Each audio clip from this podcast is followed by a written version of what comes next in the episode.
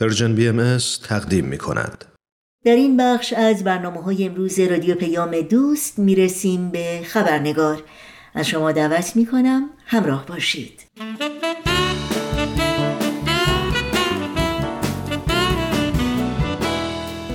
با خوش آمد به شما دوستان و همراهان خوب خبرنگار نوشین آگاهی هستم و خبرنگار این چهار شنبه رو تقدیم می کنم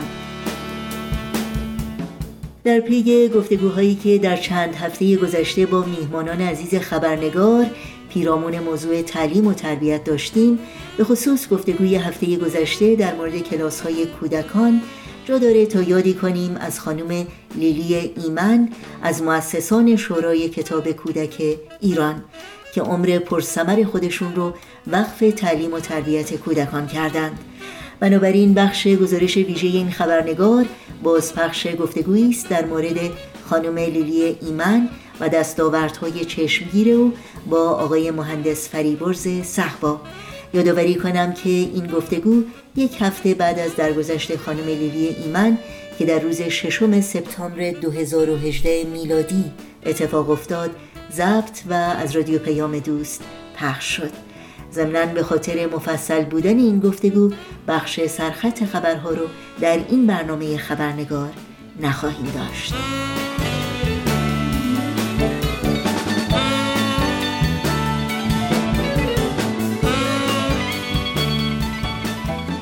و ما هفته گذشته خانم لیلی ایمن نویسنده مترجم و مدرس ادبیات و از پای گذاران شورای کتاب کودک ایران در سن 89 سالگی در شهر شیکاگو در آمریکا درگذشت. او از چهره های برجسته و شناخته شده فرهنگی در زمینه آموزش و پرورش کودکان و نوجوانان بود که برای افزایش کیفیت و بهبود وضعیت ادبیات کودکان و ایجاد تحول نوین در سیستم آموزش کودکان و نوجوانان در ایران با تمام توان تلاش کرد و قدمهای بلند و موثری در این راه برداشت. لیلی ایمن در سال 1308 خورشیدی در تهران متولد شد. تحصیلات عالی را در رشته زبان در شهر مسکو آغاز کرد و در دانشکده ادبیات دانشگاه تهران در رشته فلسفه و علوم تربیتی و سپس در بریتانیا در رشته روانشناسی کودک ادامه داد و در بازگشت به ایران به تدریس در کلاس های تعلیم معلم برای کودکستانها و دبستانها پرداخت و همزمان با مجله سپیده فردانیز همکاری داشت. از ثمرات همکاری لیلی ایمن با خانم توران میرهادی در مجله سپیده فردا برگزاری نخستین نمایشگاه کتاب کودک در سال 1335 خورشیدی بود که مورد استقبال چشمگیری قرار گرفت و در برگزاری همین نمایشگاه بود که تعدادی از علاقمندان به ادبیات کودکان گرد هم آمدند تا نهادی را برای سازماندهی به ادبیات کودک پای ریزی کنند. نهادی که در آغاز آن را شورای کتاب کودک نامیدند که اهدافش ایجاد امکانات لازم برای تشویق و ترغیب کودکان و نوجوانان به مطالعه بیشتر و بهتر کمک به فراهم آوردن کتابهای سودمند برای کودکان و نوجوانان به زبان فارسی و تقویت و توسعه ادبیات ملی خاص کودکان و نوجوانان بود. لیلی ایمن همچنان در دو دوره به عضویت هیئت مدیره دفتر بین المللی کتاب برای نسل جوان درآمد و سوی این هیئت در مجامع بین المللی کارشناسان ادبیات کودکان شرکت می کرد.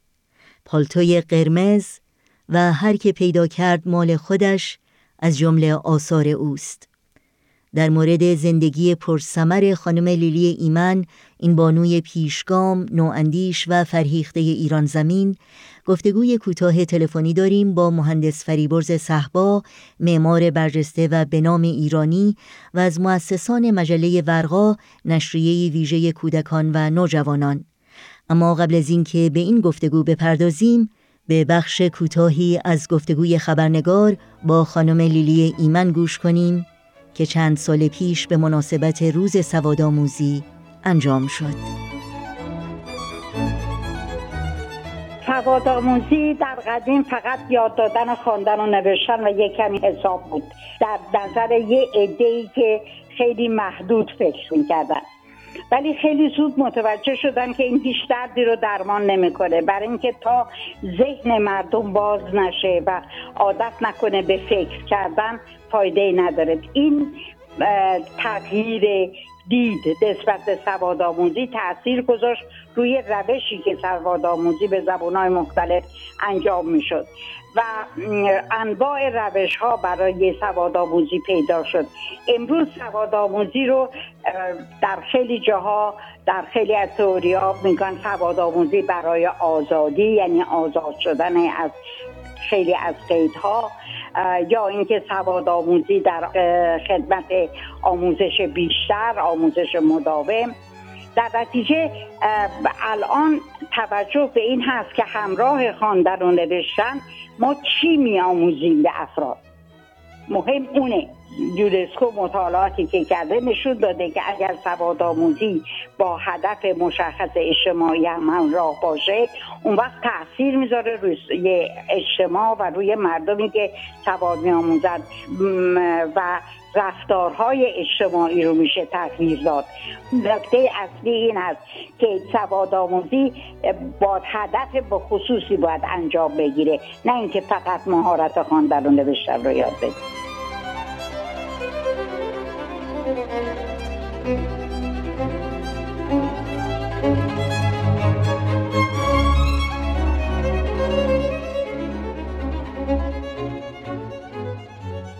آقای مهندس فریبرز صحبا ممنونم از اینکه دعوت ما را قبول کردین و به برنامه خبرنگار بسیار خوش آمدین. خیلی متشکرم از این شانسی که به من می‌دید که دوباره با عزیزانم صحبت کنم.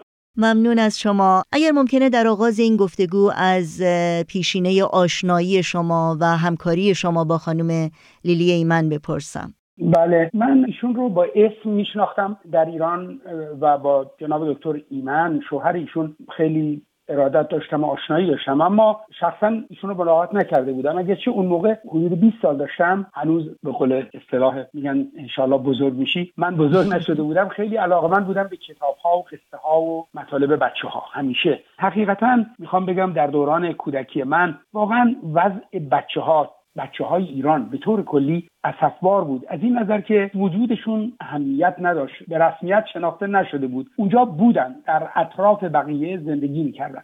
و نه کتاب بچه ها بود. مدارس سیار سیاه و سفید و بیرنگ و بیروح بود. کتاب های درسی بچه ها به قدری دلگیر. نه نقاشی درستی داشت نه عکسی داشت. همه چیز سفید.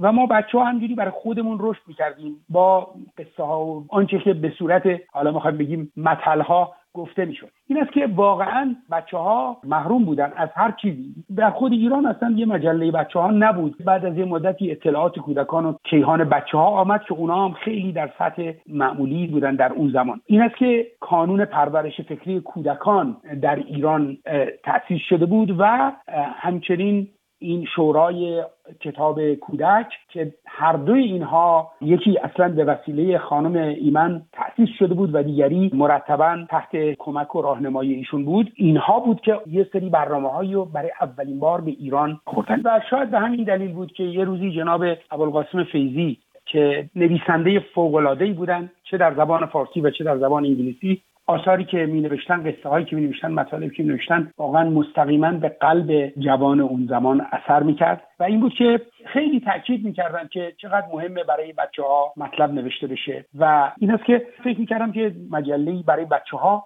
درست کنم و اونها رو با این ادبیات درست بچه ها به هر نحوی بود آشنا کنیم. البته من اون زمان دانشجوی دانشکده معماری بودم و کوچکترین تخصصی در این کار نداشتم. اما جناب فیضی روی محبتی که داشتن به من فرمودن که چند نفر از تخصصین رو دعوت کردن که خانم دکتر ایمن یکیشون بودن خانم دکتر راسخ یکی دیگه بودن. گفتن که اینا میان و مذاکراتی می‌کنن که چطور اگر بخوایم مجله برای بچه ها چاپ بکنیم چه ترتیبی باشه و اینها تو هم برو در اینجا شرکت کن چیزی یاد می‌گیری و بالاخره یک صدای جوانی هم هست که بتونه همکاری کنه. من رفتم برای اولین بار خانم ایمن رو ملاقات کردم. چند ماهی خدمتشون بودم. و واقعا از هوش ذکاوت و تخصص و درک ایشون از مسائل کودکان خیلی لذت بردم. مرتب صحبت میفرمودن که باید این مطالب به بچه ها چطوری باشه و اینها. و بالاخره مجله ورقا رو تاسیس کردم به کمک خانمم که تازه با هم ازدواج کرده بودیم و دو نفر از نوجوانهای دبیرستانی بهایی هم آمدن و شرکت کردن کمک کردن آقای شاکار ارجمند و مقداد امانت. اینا هم آمدن. بعضی از رفقای ما هم سنشون هم بالاتر بود. همکاری می‌کردیم و بالاخره مجله ورقا درآمد از اون تاریخ تا زمانی که مجله ورقا ادامه داشت که در حدود 25 30 سال بود و در جاهای مختلف به زبانهای مختلف. تا اون زمان خانم ایمن واقعا به عنوان مشوق و راهنما و همکار و همفکر ما بودن و ما مرتبا با ایشون مشورت می‌کردیم. واقعا خانم ایمن در پایان دادن به این وضع اسفبار بچه ها در ایران فهم بسیار مهمی داشتند و خانم ایمن کتاب های درسی ایران رو متحول کردند و دیدم در اینترنت به ایشون اشاره می‌کنن به مادر کتاب های درسی کودکان که حقیقتا اسم بسیار شریفی هست و لایق ایشون و ایشون سردبیر شورای کتاب کودک بودن و از کسانی بودن که با قانون پرورش فکری کودکانی که برای اولین بار در ایران تأسیس شده بود. بعضی از فیلمسازهای خیلی عزیز ما در اون زمان فیلم های کودکان مصور می‌کردن illustration یا انیمیشن انجام می‌دادن و کار می‌کردن و جوایز بین المللی مختلفی بردن و این مؤسسه اقدامات بسیار زیادی کرد در آوردن کتاب های کودکان به ایران و تاسیس یکی از پیشنهادات خانم ایمن که بسیار پیشنهاد زیبایی بود. یک کتابخانه سیار بود که ایشون قبلا هم این کار رو در تایلند کرده بودند و کامیون هایی رو اجاره می‌کردند و کتاب بارش می‌کردن می‌رفتن تو شهرهای کوچک و این کتاب ها رو به بچه ها به آریت می‌دادن که بخونن و بعد دوباره می‌رفتن پس می‌گرفتن کتاب های دیگه بهشون می‌دادن و واقعا برای اولین بار رنگ و بو و زیبایی و افسانه و قصه و رؤیا رو به دنیای بچه های ایران آوردن و به نظر من نقش خانم ایمان در این فوق العاده مهم و قابل تقدیر است. بله خیلی ممنون. در مورد شخصیت خانم ایمن از شما بپرسم. می‌دونید که در موقعی که ایشون اقدام به این فعالیت های پیشگامانه کردن درصد جمعیت ایران که واقعا باسواد بودن و تحصیل کرده بودن بسیار کم بود. و به خصوص تعداد زنانی که به فعالیت های فرهنگی در این سطح مشغول بودن. برای کسانی که خانم ایمن رو ندیدن و نمیشناختن شما چگونه می‌تونید شخصیت ایشون رو به تصویر بکشید؟ بله. خانم ایمن لیلی خانم صورتی بسیار مهربان و شیرین داشتن. همیشه یه تبسم فوق العاده زیبایی روی صورتشون بود. صدای بسیار دلپذیر و موزونی داشتن به طوری که به طرز عجیبی به انسان صدایشون آرامش می‌داد. حتی تا آخر حیاتشون واقعا صداشون به قدری آرام دلپذیر و برای بچه ها مثل یه لالایی بود. و منی که واقعا در جوانی ایشون رو میشناختم برای منم این صدایشون فوق زیبا و موزون و آرامش بخش بود دلپذیر بود. فارسی رو بسیار فاخر و در نهایت زیبایی و در نهایت دلنشینی صحبت می‌کردند. مثل اینکه دارن از یک نصر العاده متینی می‌خونن. تحصیلاتشون در ادبیات فارسی در زبان فارسی فوق العاده بود. البته تحصیلاتشون در خارج هم دانشگاه لندن در انگلستان مؤسسه تعلیم و تربیت در دانشگاه ادینبورگ در اسکاتلند. دانشگاه کلمبیا در امریکا.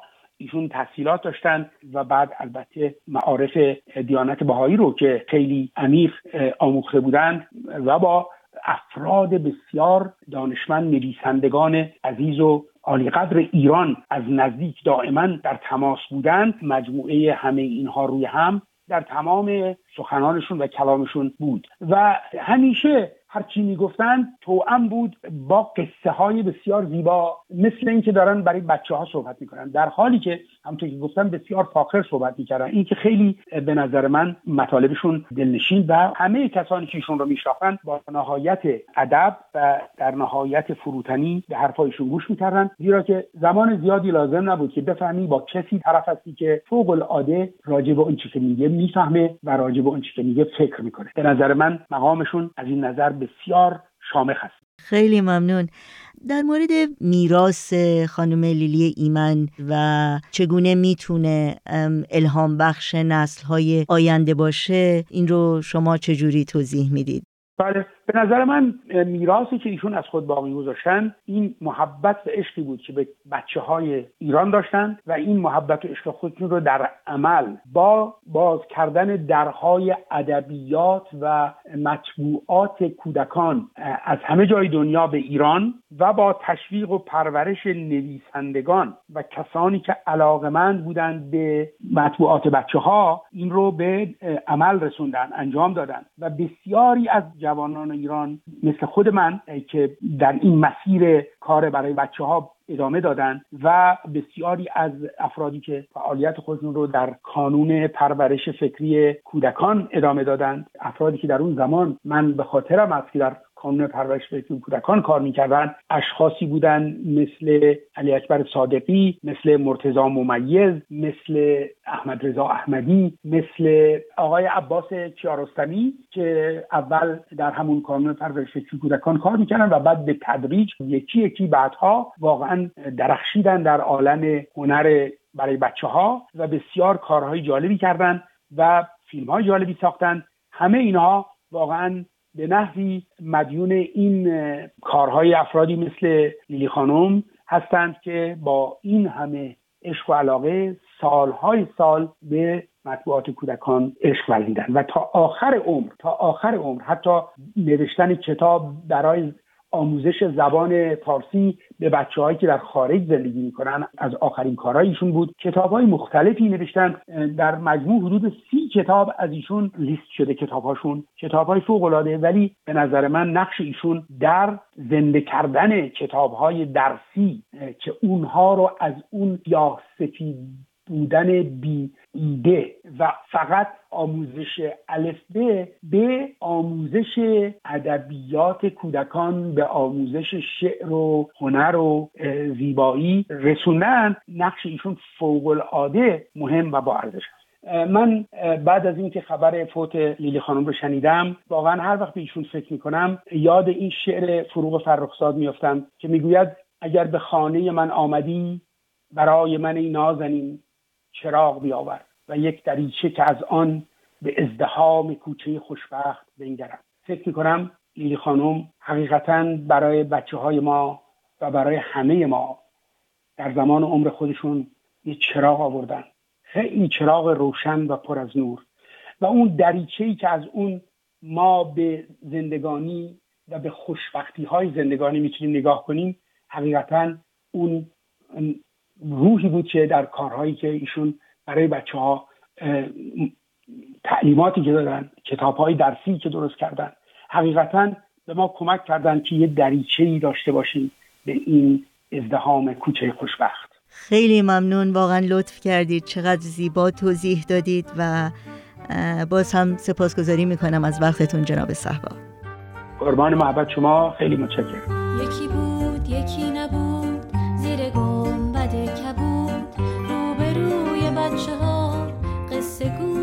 te busco.